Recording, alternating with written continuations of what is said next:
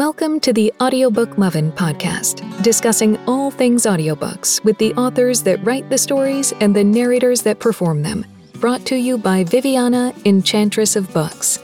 Hi, everyone, and welcome to season three, episode four of the Audiobook Lovin' podcast. My guest today is narrator John Lane. Welcome to the Audiobook Lovin' podcast, John. How are you doing today?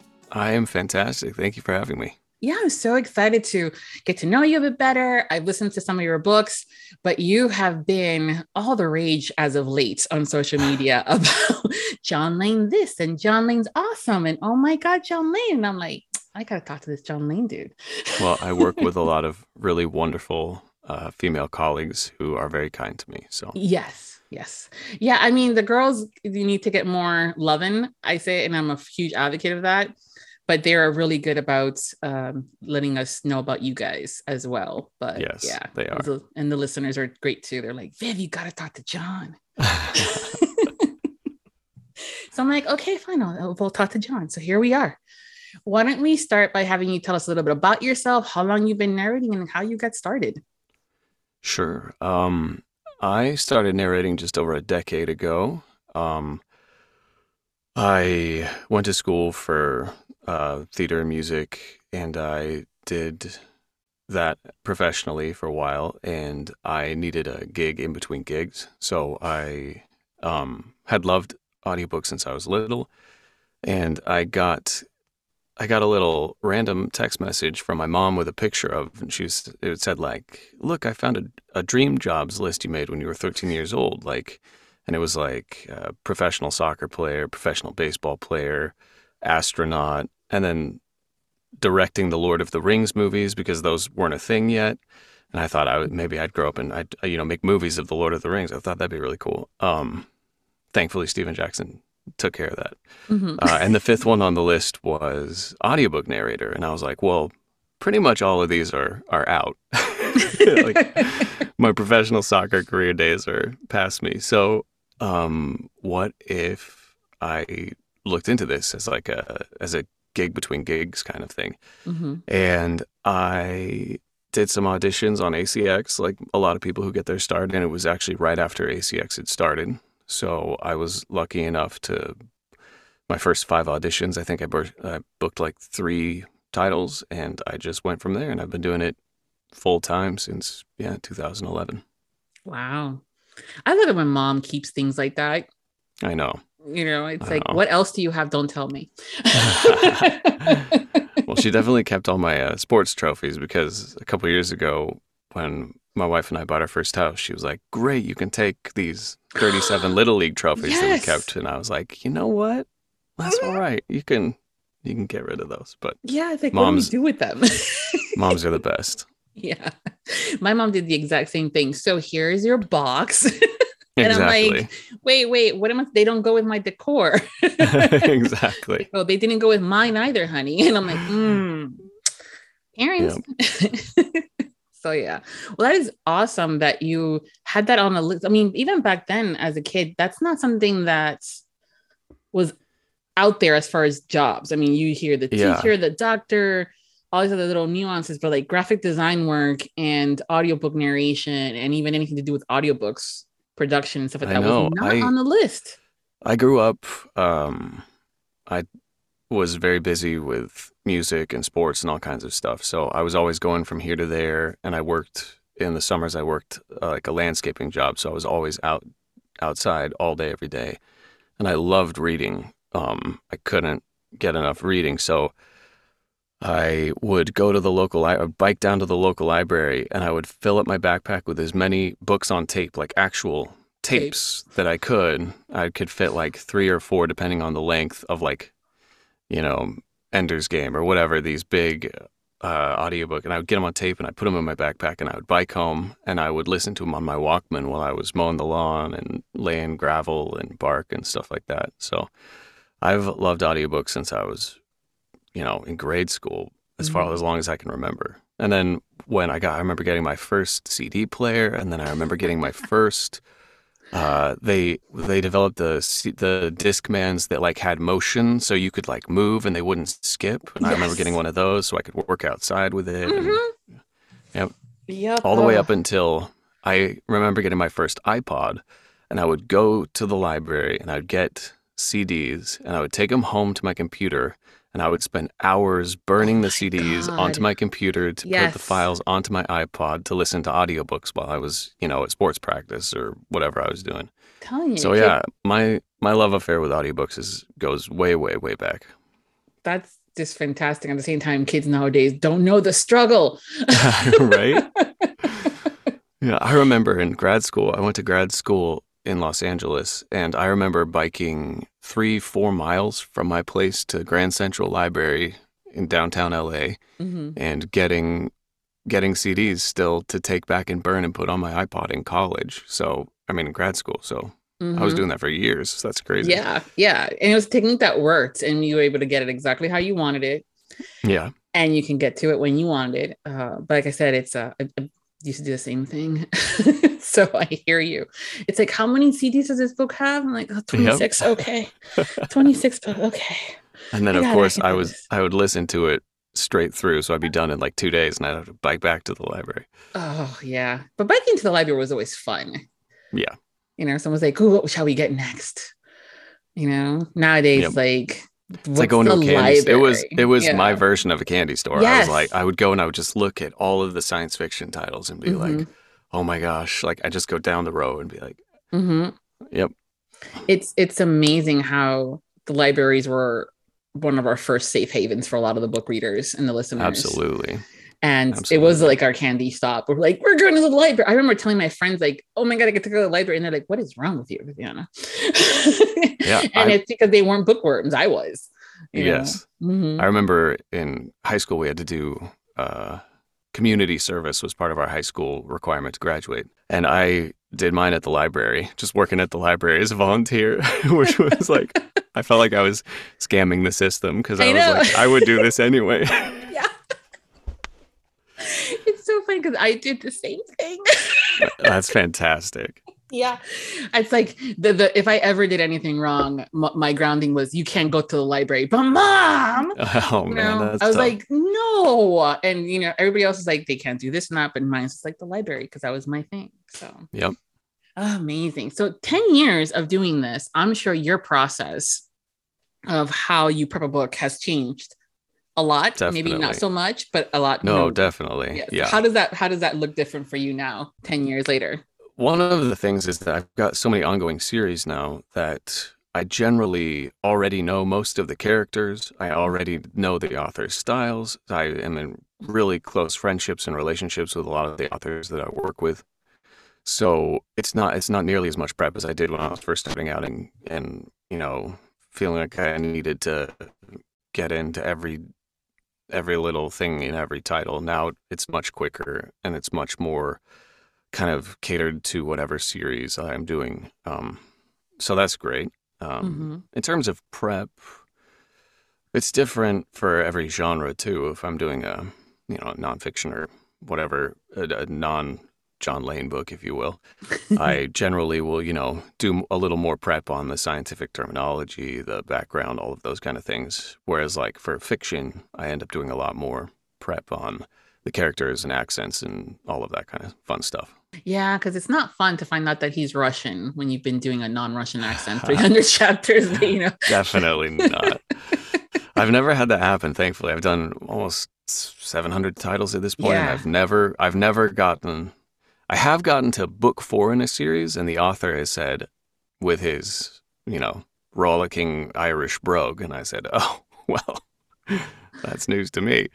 But I have never, I've never, you know, gotten to page 300 and found out someone was Hungarian or something like that. That's good.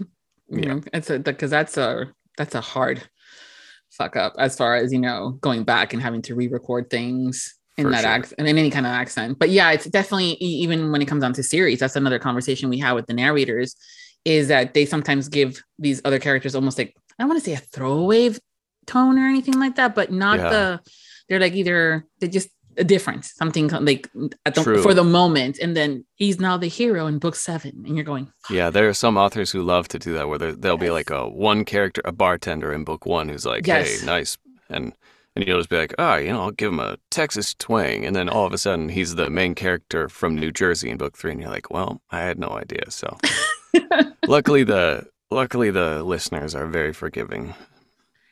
That and also sometimes they do these connectiveness so tiny that we devour. We don't we devour the book so we don't pay attention to some of these little details until they tell us, hey, yeah, that's the bartender from book one and we're going, right, oh, right.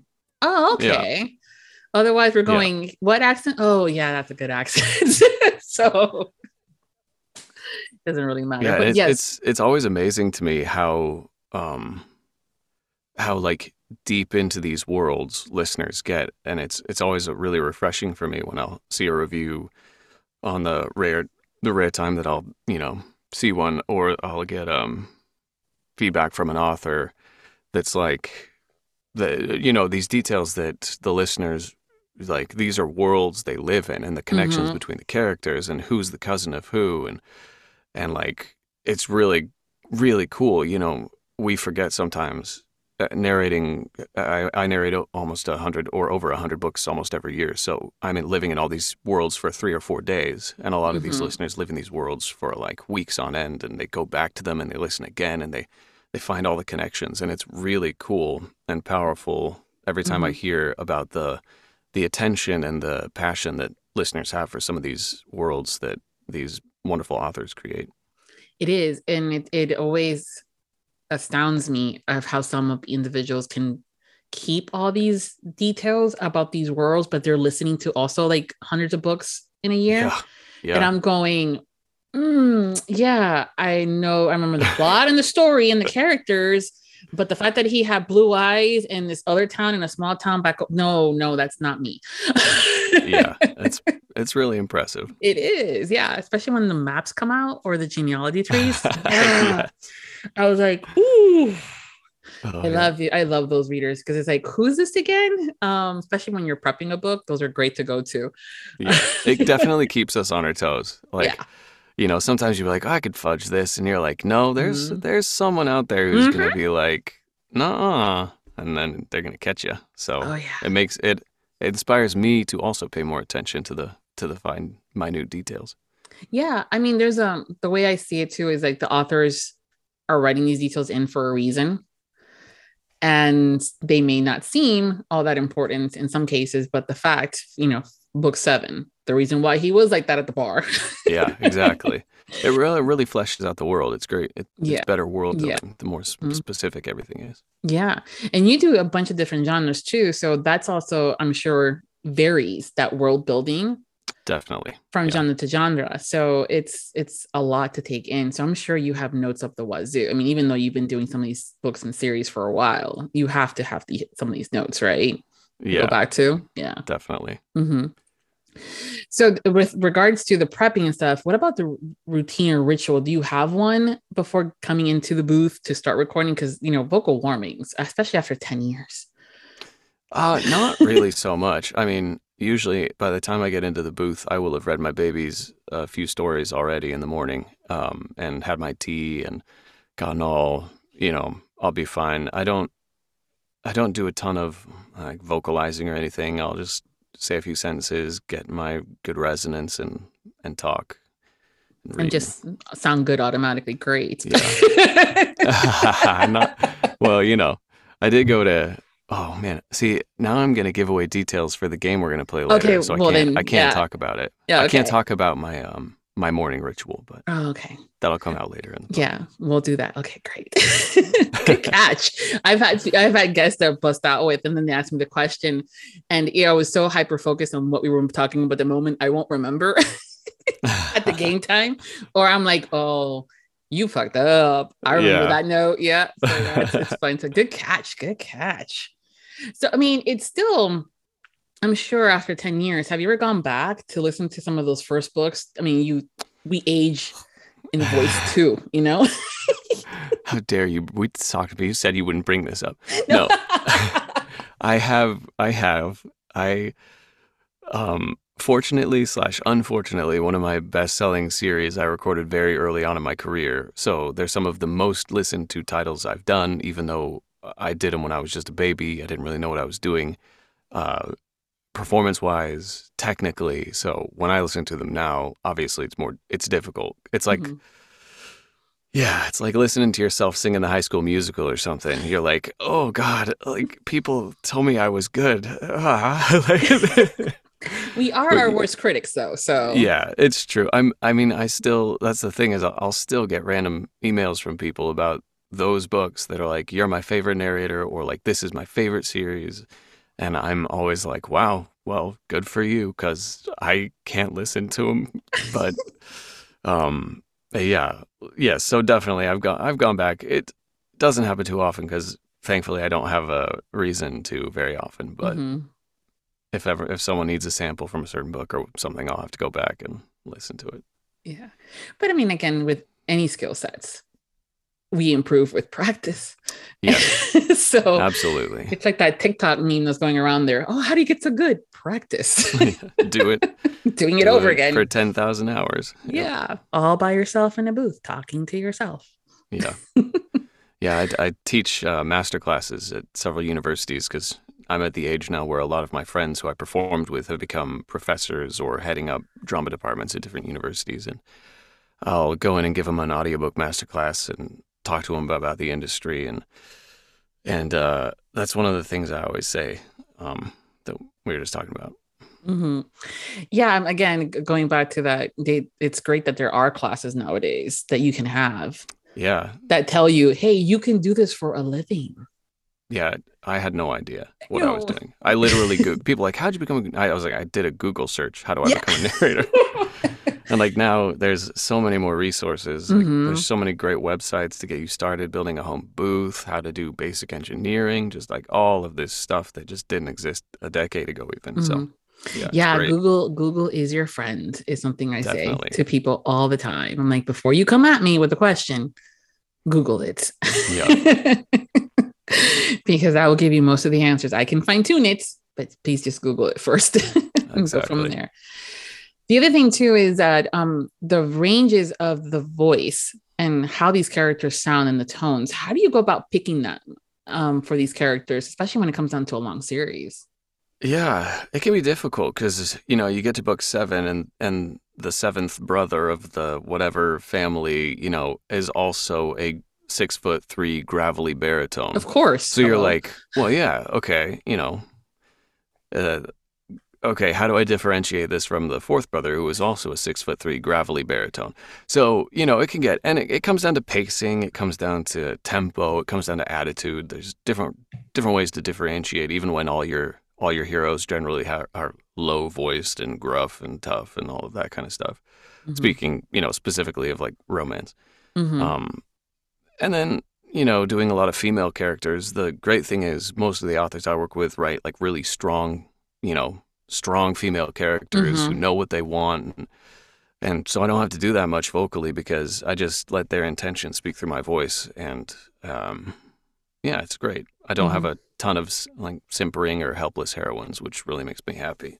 Yeah, I mean that's definitely a, a pet peeve of mine is when they make the girls all meek and Yeah. weak and stuff like that. I'm like, uh, no, because I like to relate. Yeah, exactly. That's part of it too. But also one of the things I do love about how you do your narration, as well as many of the other uh, male narrators, is that you don't give the girls or any of the women um, that like, oh my god, I'm a girl and I talk like this. and I do know that there are certain individuals that have that kind of valley girl because they're from you know that you know place where that that might be the accent and that's okay, but not all the girls. No, So, yeah. definitely not. And I have to say, like in a decade of working in romance, it's been really cool to see the. Um, and I, I work on also some backlist titles for Mhm. books that were written in the 80s and 90s, so I have a kind of even a view of farther back than that, and to see how, see how the writing of the genders and roles of the female and male characters in the books has changed and morphed over the last decade, last two decades has been super fun for me because I think a lot of these female authors and their uh, listeners Mhm. um, have really started to like come into their own power and realize like they don't always have to write a heroine who's being saved by the hero. They can write a heroine who saves herself, or the heroine who even saves the hero. It's like it's really cool to see how like the women in these titles have like stepped up and then also how the men in these titles it's gone from being like I mean, obviously there's still a bunch of alpha dudes who are, you know, protective and like, you know, all of that stuff is mm-hmm. that those tropes are still there, but but who find the beauty in their heroine's strength and power just mm-hmm. as beautiful as in their ability to protect her. I, I really like that. Yeah, no, that's definitely something that, and I know that there's so much romance shaming when it comes down to other genres, and they're like, "Oh, it's just mommy." But no, shut up. It's not. there are a lot of, you know, in a genre where there's so many stories that are being pumped out. There are yeah. going to be some that are in that, you know, not written the best, the, more generic, more generic, yeah. and things like that, and. Um, but that's also a reason why this genre is so awesome is because there's something for everybody. Yeah. And, and it's cool. Like yeah. a lot of these authors are are using their clout and their uh, platform now to talk about things like mental health, like yes. and health and disability, and all of these things that like. If you read a romance novel from 20 years ago, the idea that you're going to have a, a, heroine who has like you know a leg missing or something like that mm-hmm. is like so minuscule, and now and nowadays I feel like it's much more common to discuss these issues and topics that are you know important and pertinent and topical. Yeah, yeah, and normalizing um, within the context of romance. Yeah, normalizing some of these taboo subjects. You know, pregnancy loss, um, infant yes. loss. I um, just wrote. Uh, I just wrote a post like a week ago talking about how I I wish that, um, infertility and issues around mm-hmm. infertility would become more normalized in the romance genre. I feel mm-hmm. like that's one place where I mean, obviously, this is just my experience, but I like, I even the books where someone struggles with fertility, in the epilogue they have twins or something. It's just yeah. like you know, like I, I, I would love to have more authors talk about that and, and more happy happily ever afters with characters who aren't able to have kids or who adopt or do things like that. It's uh, that's one yeah. area where yeah, I would love to see more growth even. Yeah, I think that's actually a conversation that many of us have had um, in the romantic thing and the biggest the audience being mostly women. Um, mm-hmm. when things are taboos such as anything from the you know infertility to infant loss to pregnancy loss but also you know weights. And we know not all of us are a size two. Mm, um yeah. hell not all of us are a size 12 so my favorite is that oh and she's curvy and vivacious and and then somewhere she's shopping and she's buying a size 10 and i'm like shut the fuck up bro. That is not curving vivacious. Um but the same thing when you look at ca- catalogs and you're going that is what you consider plus size? Girl that girl's fine. That is not yeah. plus size you know, but still, it's, it's the same thing when it comes down to infertility. I've struggled with it. I've had uh, friends that struggled with it. And yeah, in epilogue, and the ever after with twins. And I'm like, what about adoption? What about being okay with, you know what, it is what they it traveled. Is. They traveled yeah, they, glamorously around the world for 60 were, years. Yeah. Yes, they were the best aunt and uncle and babysitters yeah. ever, you know, or they, they did a school for kids after school program, you know, mm-hmm. where they can return them later because sometimes I love my kid, but damn. and ah. mine's adopted. And so it's just one of those things where, you know, running joke for a while was there like, can we get the receipt? Oh, you know, hilarious. and he's like, "Nope, it's been destroyed," and I'm like, "Dang it," you know. Oh. But yeah, you know, eight and a half years later. oh, that's so sweet. Yeah, no, you have to have a little bit of fun um, when it comes down to some of these conversations because they are difficult. Yes. And and that's one of the things too that I think romance allows to Absolutely. have these conversations, including, I mean, this even sexuality as far as liking a kink and not knowing that that was a kink. yeah, totally. That you're yeah, I find it. I find it to be a really open space. Mm-hmm. Sometimes, mm-hmm. obviously, yeah. like romance, like any genre, has a spectrum. Absolutely. Like so, there are uh, that like I the it's there's yeah stuff on either end, but yeah, I find it to be a real safe space and like also like great of these women, generally women authors, to use their platform to talk about these issues because mm-hmm. it's not necessarily the safest thing to do. Mm-hmm. Where sometimes people are looking at romance as like popcorn fiction or like entertainment, and it's it's great. I love I love when I get a book where the author goes into tougher subjects and mm-hmm. not has fun with them, but but treats them like they're part of life, like a real yeah. part of life. And explores the intricacies, but or or you or even doesn't and just has that representation in the book. Mm-hmm. Um, without you know necessarily feeling like the book has to be about autism but having autistic characters who exist and live in the book and it's part of the world like i love that it's great Yeah. Yeah. And it's also the, the romance has the gamut of it where you'll get some of these darker romance, more angst. And then there's some that are just like feel good, little angst. Totally Oh, look, they still totally got together even though they had a fight. Yes. Because Yeah. sometimes in life, you know, we have enough Absolutely. stuff going on. and like that's that's why romance is so fun too is that Yeah. you get a, a wide spectrum of of happily ever afters Yeah. generally It is really fun. The other thing too that I will say that um, the listeners love about audiobooks, not only the multitasking aspect of things and the performance that you guys provide, but the accent work. That some of the- yeah we're suckers for accents. i'm you know, we'll I'll be the first to admit it. Um, is there an accent that you love to perform? um you know i love doing uh the west slavic like the russian ukrainian that kind of uh or, yeah that Mm-hmm. the slavic dialects are fun for me um it's hard because i don't want to give away too much because i narrate under different names for different Yeah. genres so like if i say this accent they're gonna be like oh wait that and But I do- people are making notes. Trust me, as they're listening. I do a, a lot of work as several with several different accents quite a lot. So Mhm. Well, I recently heard a clip from a book where you were doing a um a French accent yes. and things Yeah. like that, and I'm like, it was a nice, slight, subtle, subtle you know. And then I've also heard him like, I think he's uh, that was a conversation.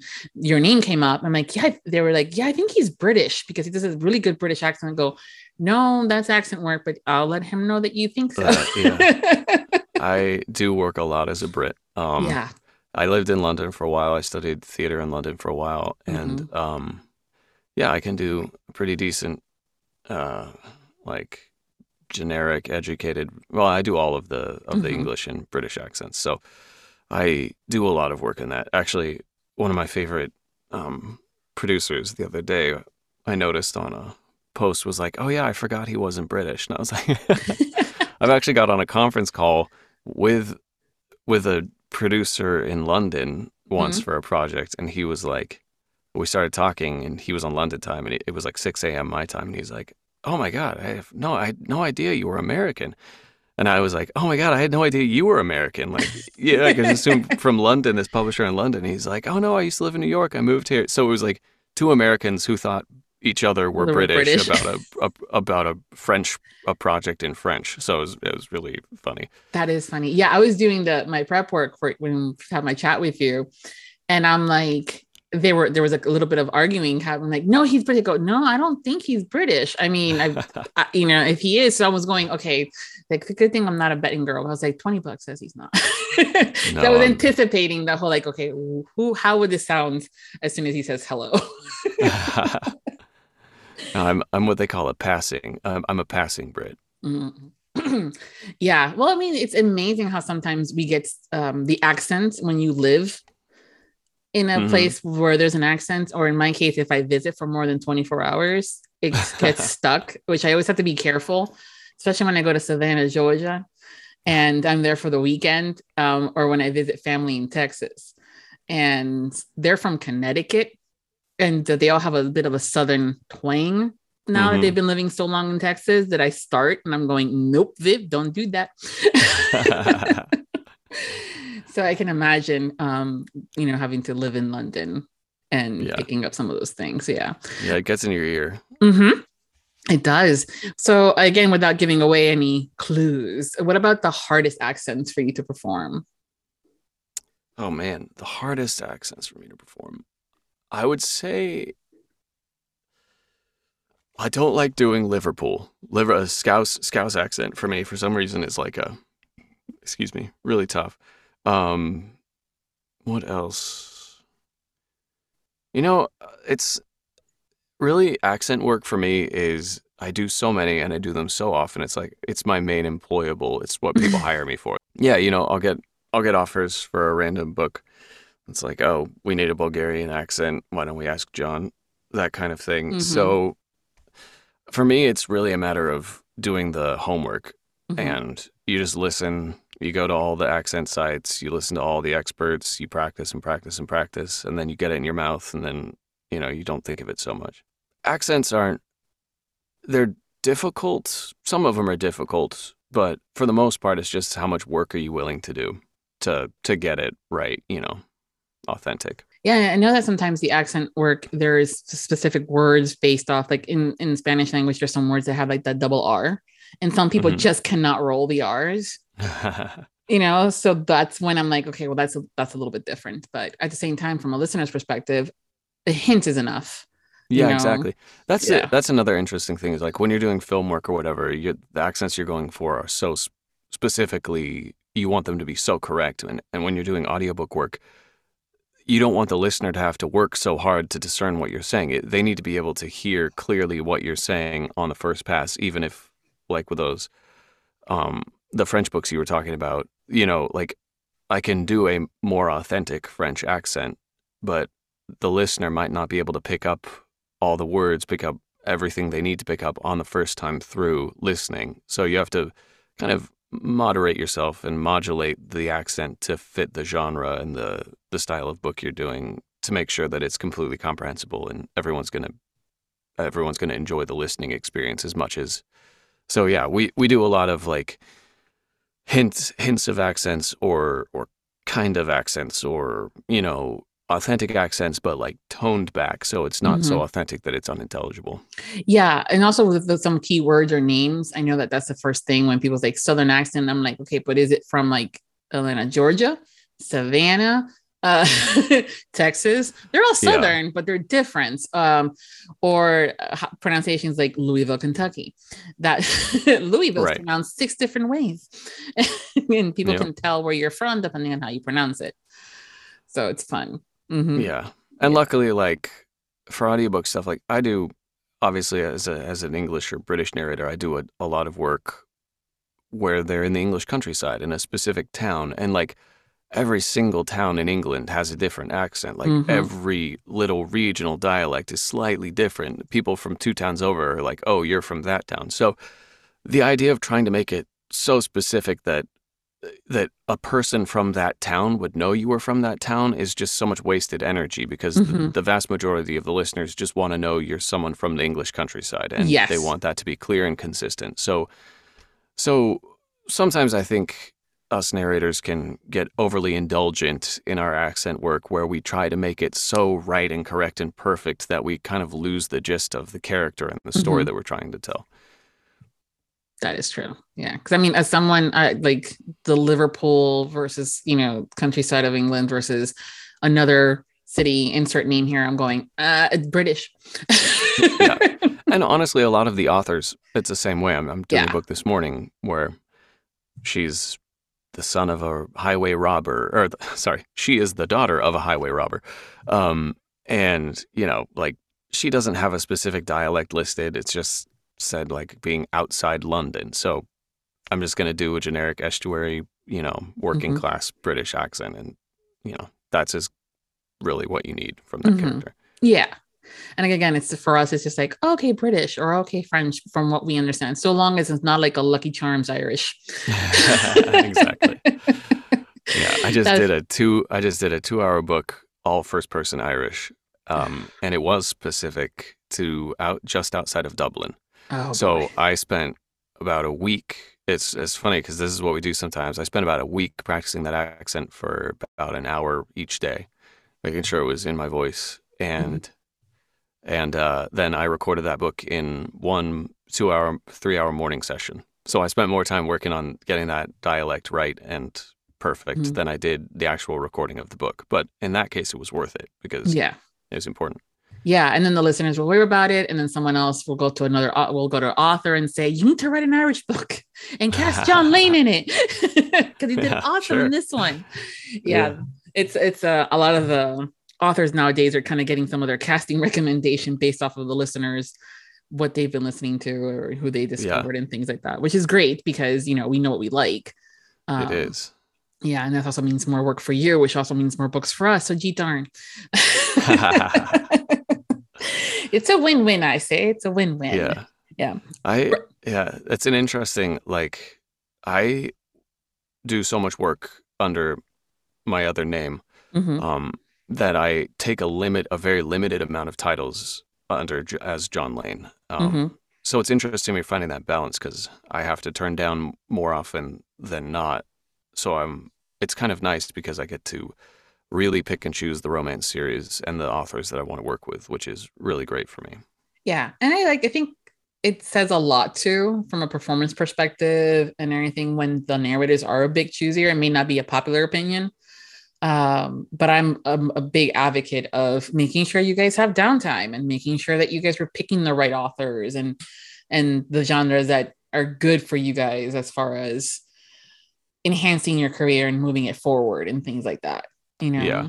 versus Yeah. just taking anything for the sake of anything, you know. Exactly. Yep. Being picky, it's okay. It's okay. Especially Yeah. when romance is such a huge world. I mean, I always describe it as when people ask uh, romance being an umbrella term and all the subgenres kind of go underneath it where we get the paranormals and the dark romance and you know all the soft the fade to black um you know amish and all this other fun stuff is there a subgenre that you love to perform in more so Um, let me think. I like doing. It depends. I like Mhm. doing historical stuff, mm-hmm. but I like it when the historical stuff is adventure-y, if that makes sense. Like there's pirates, or there's or they go Mm. for a treasure quest, that kind of thing, where it like almost borders on like historical fiction or like Mhm. fantasy, but then they have really great romance in it. I love those. Um, I like doing sports ones are fun hmm uh, because I play, I played and play pretty competitive sports.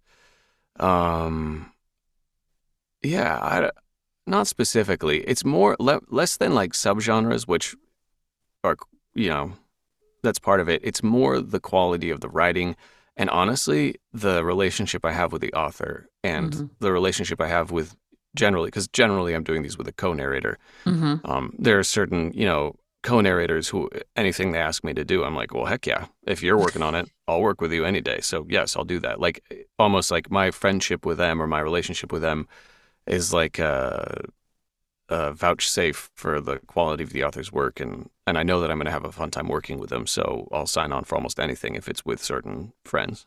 Emma Wilder. Oh, of course, yeah, Yeah. I love her. I She's thought I thought I thought you said Mitchell, M. Emma. Yeah, yeah. Oh, M. Emma Wilder. Yeah, no, Yeah. I love Emma and I Yeah. love Maxine. I work with Maxine Mitchell a ton. She's Yeah. so wonderful. And I mean, I could list off like 30 women right now because Oh, they are all so amazing and so wonderful and kind and wonderful to work with. Yeah, so I have a similar concept of as far as like books three because I'm all for picking up a, a brand to me, new, new to me author.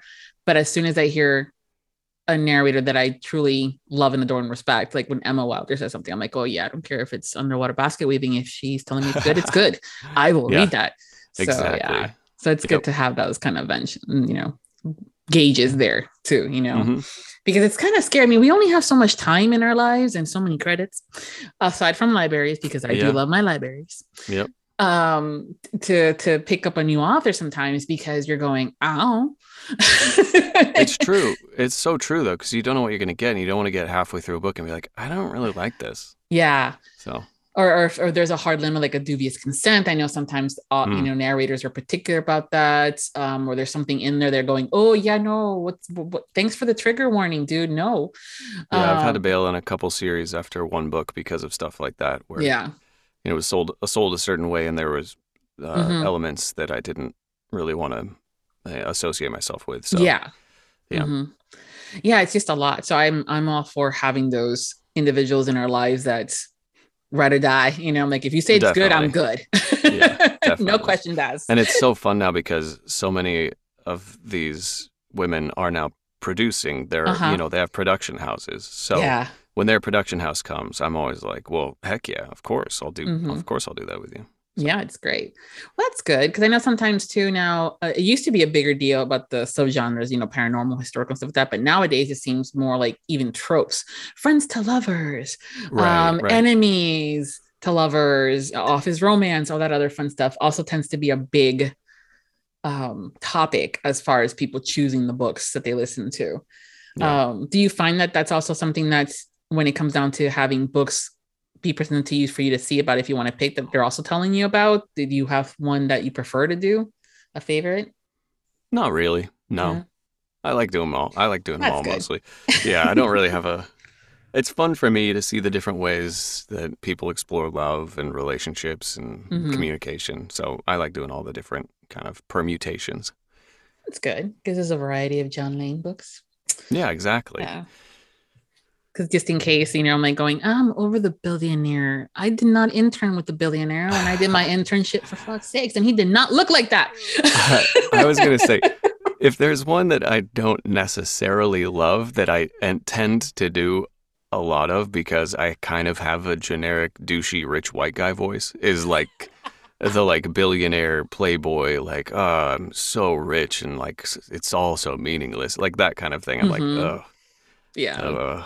But you know, if it's a good writer, they Mm-hmm. generally do a, do a good job of like making that character. I find I find that character personally to be wildly unsympathetic, Mhm, but it's it's a good exercise for me as an actor mhm. to find the truth and the the honesty in p- portraying those characters. Even though maybe in real life I'd be like, oh my god, just give give away all your money if you're so unsatisfied. yeah yeah or sometimes that when the author really does a good job is when the first couple chapters he's like that but Yeah. only with certain people and then you start finding out that he actually does do a lot of undercover charity work and all this other fun stuff that he's not the douchebag but everybody Yes. thinks that he is so yeah yeah.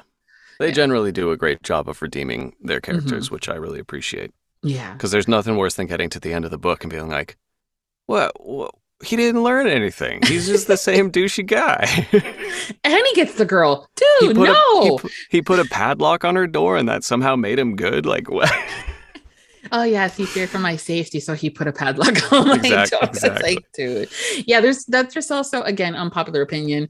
Why there's just some some subgenres um, or tropes that I'm going, yeah, no, not for Vivi, Mm-mm, not for me. Sorry, Mhm. can't do it. Mm-mm. So That I would- would say, Yeah. I guess I do have an answer to that subgenre question.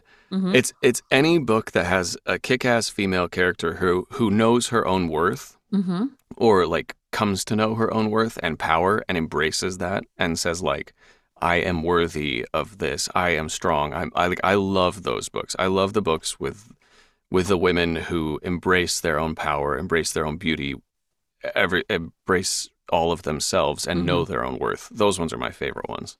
I'm always like hell yeah when I get to a point. hmm Yeah, but also at the same time, it's kind of good because you guys usually, especially nowadays in romance, it's dual narration. Yeah. Do you read the whole book or do you just read the guy's part and someone tells you it's a really kick ass heroine? Um, No, I, I generally read the whole book. Uh, at the very least, I do what I call like a skim read, which is Mhm. you read the whole book, but you don't you don't read it word for word, like every Yeah. single sentence and every detail. You you do it to get like the main plot points, the main character points, the main uh, mhm. like arc of the story and what it means, like all of that stuff. But yeah, it's basically speed read. I basically will speed read. hmm Good, Yeah. good, yeah. Because otherwise, it's one of those things I know sometimes because there is so many books to record in so little time that Yeah. you know that's also where I'm like, is it a kick-ass heroine? I'll ask someone.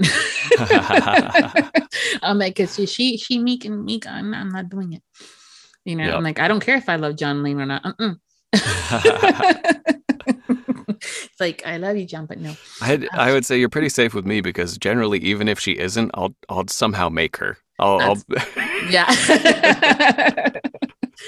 yeah. And so that's the thing though, too, that I've come to learn that when you guys are more picky about the books that you narrate, there's something to it. And I'm like, well, if he picked it, it must be good. yeah, Yeah. So that's also a little bit of a telltale there for some people. So, but that's great. yeah, it helps too. Um, we're getting more into this whole like getting to know you guys because you guys are on social media and you guys are sharing things and you know when like Emma I think recently had did a, tweet about a book and, and also Lucy Rivers did one too and you were part of it and everybody's like Mhm. oh John Lane this time um, but one of the but some of the parts about getting to know you guys is when you guys are in the booth and one of the things that the li- listeners love are blooper reels do you keep any of your outtakes and your bloopers Absolutely not. no. Um, I will.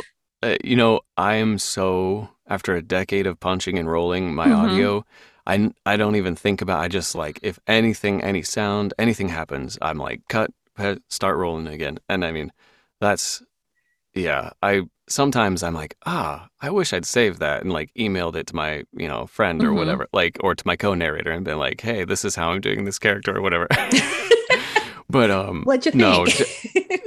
I probably should, but like I know Kelsey Navarro does a ton of those on her TikTok and they're so fun, but I um just don't even think about it cuz when I get in the booth I'm just like I'm laser focused on Mhm. on work. Yeah, I'm also seeing a trend, and now it's not one that I shared before, but I'm gonna share it with you. It seems that male narrators don't do a lot of the whole blooper things unless they're in a roll of bloopers and they know it's funny because uh, maybe they were doing something specifically. Yeah. But women, I think, are more okay with having the bloopers, and and then they they're like fuckity fuck fuck fuck, you know.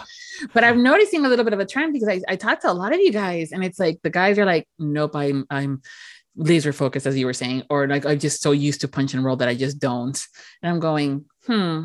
But I like seeing how you fudge it up. I know. It's it is funny and I enjoy them. I also just don't I don't post that much work stuff to social media. Like I Yeah. don't really use my social media that way. Mhm. like my it's more about like for my family and friends and then on twitter i i just will post like book releases yeah, so i i have such a exhaustive recording schedule yeah, um and i have I have um new babies and i'm just my life is very um i i don't have a ton of time Mhm. so like when I'm working, I'm generally working, and when I'm not working, I'm generally being daddy. So there's not really anything else that happens in my life right now.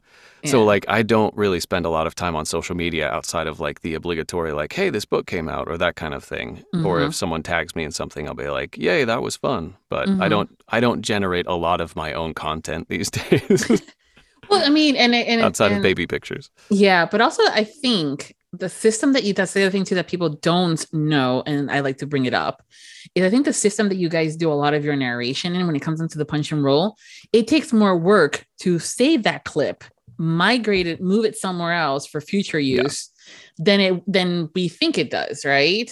So I think that's part of the other reason too, because I've seen it. I've seen how that system works, and I'm going, yeah, no, I wouldn't do that either. Sometimes, Yeah. um, I would have I, my you can spend you can in the time that you could narrate an entire chapter sometimes it will take for you to cut and paste and do everything with that audio clip for for a laugh you know so Yeah. Yep. Yeah. It's okay. I think at the end of the day, we rather have the book. yeah So yeah, but it's still a fun question to ask because I know it is. sometimes. and i i will say i very much enjoy the stuff that people who do that i think is Mhm. hilarious and i enjoy seeing their tiktoks and their hmm their instagrams but Yeah. Well, it's just a more work too. I mean, to pr- I mean, I give props to individuals like Kelsey and Natalie and some of the other narrators out there, Rob, that are doing these TikToks and stuff like that. First of all, that they're doing with their face. I'm behind the mic girl. I'm behind the camera girl, um, which is why I will never be TikTok famous. and I'm okay with that. Um, but it's just also Likewise. putting, yeah, it's okay, you know, as far as putting yourself out there too, but it's just more work. And I'm like, do I spend the time doing graphic design work for a client or talking to you guys for a podcast? Or do I Mhm. put something else out there for shits and giggles that may not even get that many views? yeah exactly so, so Yeah, there's nothing like it. having uh, having newborn twins to really get your uh, priorities in terms of your your time management. Mhm. Oh yeah, found. and and twins are fun. Yeah, they And- really are. as as a twin yeah you're in for it are they can i ask if they're identical or fraternal twins? They're not one one boy, one girl. okay so you have it a little bit easier than Yeah. identical twins Yeah, and, and they they've yeah. just started walking. oh So gosh pray for us. oh goodness that's my favorite too i remember stories of my mom saying yeah you know because it was always fun when you would run in one direction and your sister would go the opposite direction and i'm the only one in the room Yeah. Yep, yep. It's yeah yeah, yeah and that that's why I don't even have TikTok. yeah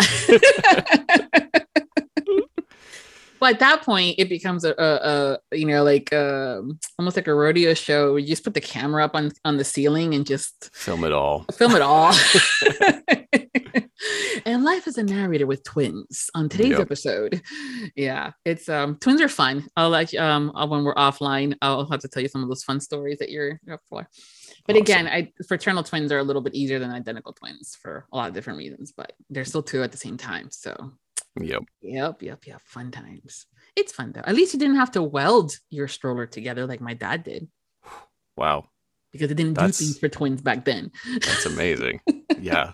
Yeah. Thank goodness. I know it's a lot of different stuff that's happened as we've gotten older. I mean, tapes, CDs. They're like, what's some Walkman? I'm like, shut up. Getting back to TikToks and all these other fun social media stuff, I am glad that you are at least able to tag on you um, when it comes onto Twitter oh, because that way yeah. it makes it easier to to share and get people to find you when yeah, you have at least great. that. That's always a good thing. That's why um, my Twitter's there. Yep. Is there an author or a narrator that you have not yet worked with that you're like, ooh, I wish like you have on your wish list? Oh man. Um that's a hard one.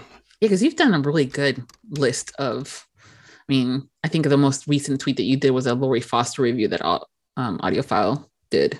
I was like, oh yeah, I like Lori. Some oh, of the yeah, first Lori's, audiobooks Lori's I did. Great. Yeah. Um, you know, not I haven't really thought about specifically for romance stuff, but I know like everyone raves about working with Lauren Blakely. Uh, I know that she's a big author that has like all of my friends have worked with, so that'd mm-hmm. be fun to work with her for sure. Mm-hmm. Yeah, I think um, you do great too with Emma Chase. Oh yeah. If yeah. you haven't, I don't think you have for her yet. I think I've done one. Did you? Oh, maybe you sure. did. Maybe it was a short and shorter book. Yes, I think that's right. Yeah, yeah, I think it was a shorter book. But she keeps busting these out, and I'm going, dude, she keeps getting better and better with each book. And there's a lot of other ones too. There. There's just so many good authors out there and narrators. I can there really are. I I'm always overwhelmed. There's just so many, so many books. Yeah, so many, so little time. so um usually I have this question where uh, right now I'm kind of going, hmm, this is gonna be a fun one. When you're not working, what do you do for fun? But I'm probably thinking mm, kids. change change diapers, diapers. uh, mash bananas. Uh, yeah. no, I um I well see this again, this goes into like the game that we're gonna play. So oh, I don't want to give anything okay. away. okay, fine. We'll wait for them then. Okay, so another question then. What is your favorite word? Which is different from the next part of the question about the curse word. What's your favorite curse word? So just in case. Oh goodness. I know. My favorite word. Mm-hmm. That's like asking me to choose my favorite child. Uh I don't I don't have one. I don't okay. have a favorite word. Probably okay. my wife's name. Aww. Everybody has just melted.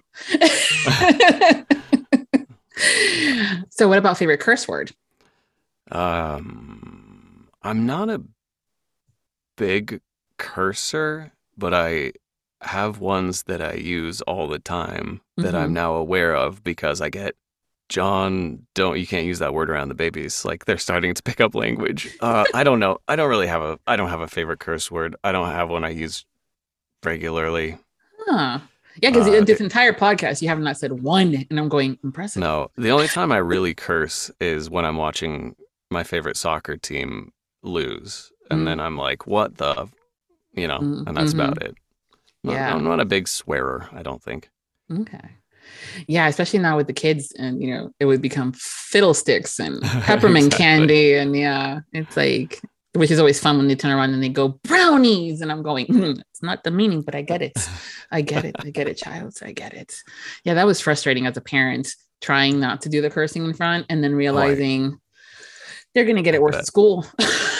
They really are. Yeah. that's what i'm like i'm like really? They're i don't know. Like we'll mm-hmm. see we'll see how it how it goes yeah, yeah. it, it, goes well i mean i'll do mine, my best yeah i will tell you from exp- from at least the experience of the one um, does not curse around us or anything like that. But I've seen some of his text and I'm going, damn, impressive, proud, because he's using it in the right context.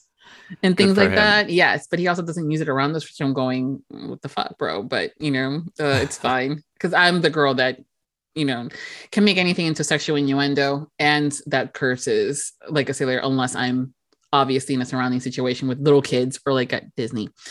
Right, right. Other than that, mm, you're like peppermint sticks is what you'll get from me. hmm Well, talking, we talked about games for a little bit uh, earlier on and stuff like that, but we're actually now in that segment where you're going to tell us three things about yourself, of which two are true and one's a lie.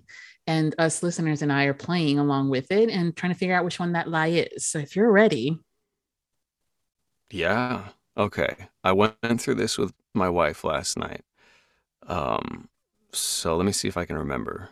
Okay. The first one is that I am actually Canadian.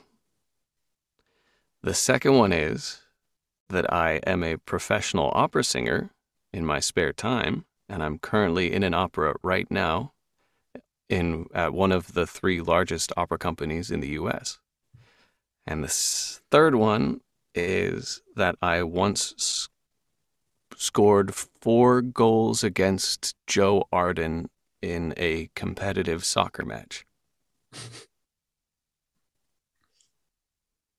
Those are the three. wow. Okay. Interesting. And I say interesting because, um, because again, first of all, that you score over Joe Arden, he probably would never admit to that. Um, Four times. yeah, four times, baby. Get your ass. Anyways, um, the opera singer, and then that you were actually Canadian. Hmm. Um, I want to say Canadian is a lie. Yeah, it had to be. That's like by far the boringest one. I couldn't think of a good lie. No, but you know what? You never know. Like I have a bit of the insider trades a little bit because I do work with production companies and I do work with some of the casting with uh, work as with authors, and I've I've seen and that there is this someone has been like, oh yeah, and he's also an opera singer and stuff like that. So I'm like, who's so you that again? cheated. No, You no, no, cheated. no. The thing is that I've never gotten the name of that narrator.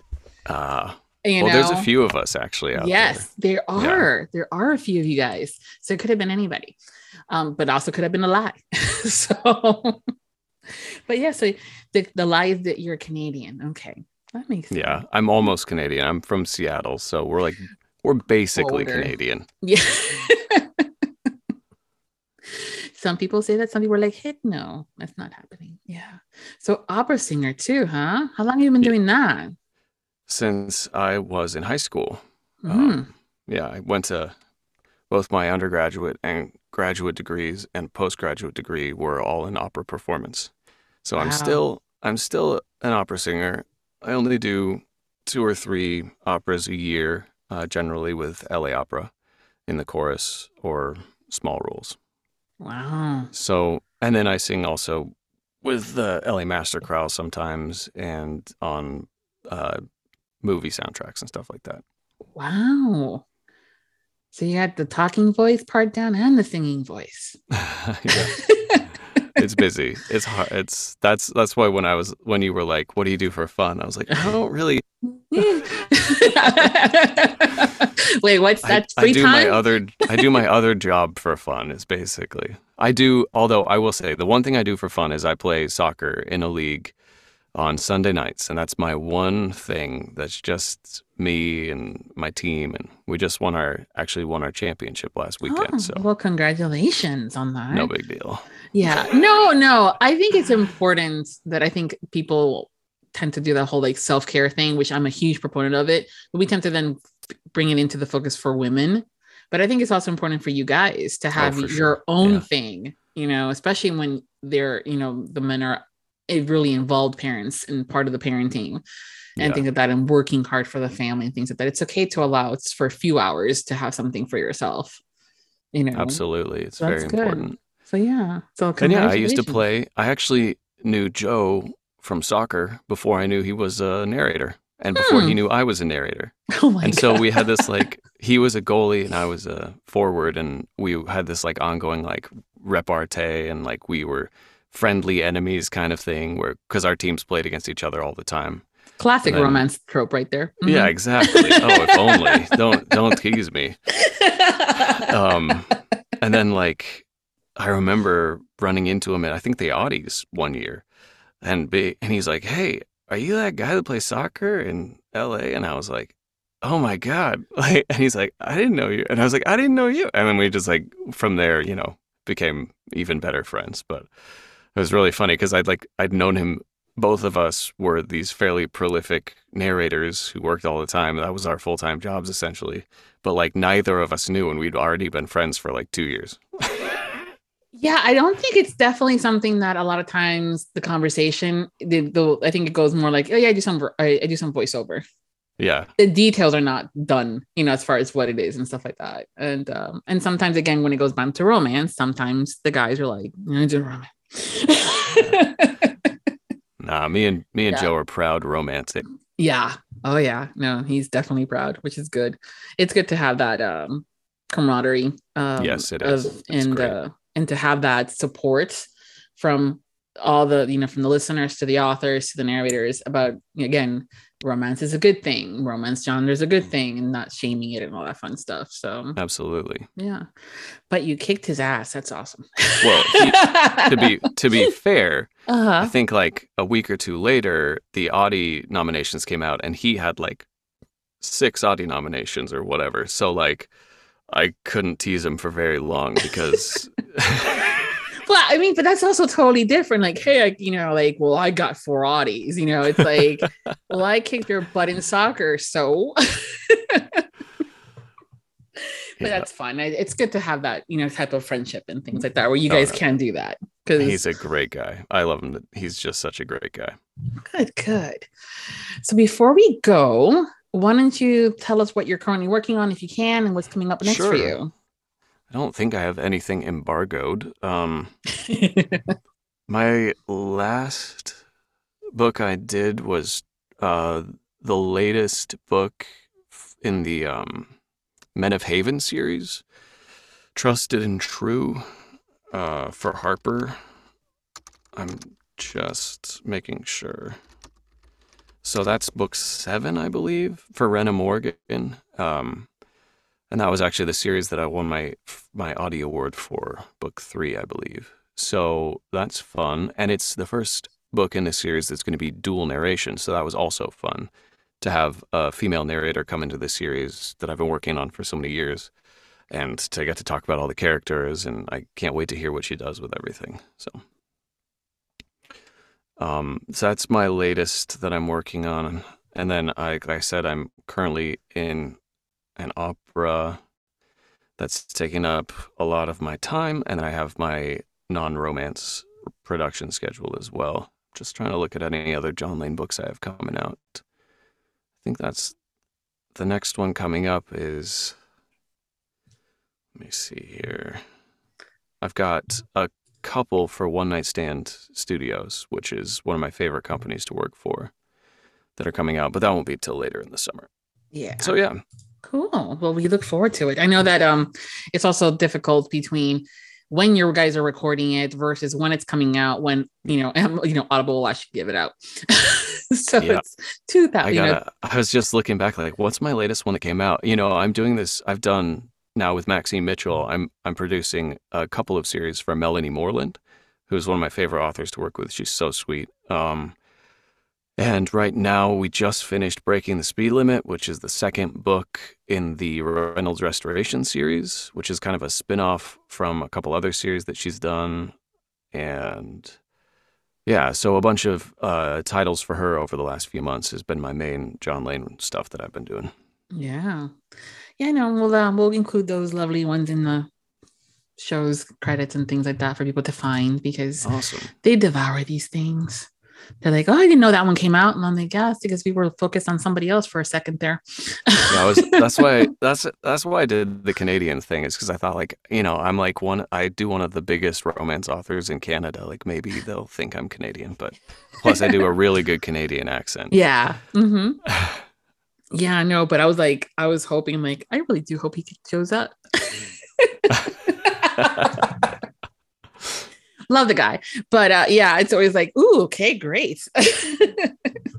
and again, the opera singing. Um, I think you mentioned the musician and stuff like that with your degree, and I'm going, okay, Yeah. well, yeah, opera could work there, Yeah. you know. But then again, you could be in a band and do, you know, Nirvana stuff. Who knows? Yeah. So, how it all works out. well, thank you so much, John, for taking the time to hang out with me today. It's been so much fun and a pleasure So getting to know you. fun. Yeah, it's been great. If you're not following him on Twitter, make sure that you do, and we'll include the link to that as well as his website so you can find catalogs so you can make sure that you get all your John Lane books in on this episode's post over at Viviana Enchantress of Books. And until next time, happy listening. Thank you to all of our audiobook loving podcast Patreon. Special thanks to Nixley Zenner, Carol Liebner, Line Black Peterson, Brittany Robinette Leiter, Don Darch, Michelle Bastard, Nancy Billows. The audiobook loving podcast has special Patreon access levels. Join today to receive benefits including early access to episodes, shoutouts, special exclusive content, and much more. Support the podcast by becoming a Patreon at www.patreon.com forward slash audiobook loving. We thank you for your support. Thank you for joining us on the Audiobook Lovin' podcast, hosted by Viviana, Enchantress of Books. For links and more information discussed in today's episode, previous podcasts, or the Audiobook Lovin' series, please visit our website, vivianaenchantressofbooks.com. If you enjoyed today's episode, please leave a positive review wherever you listen to our podcast. Until next time, happy listening.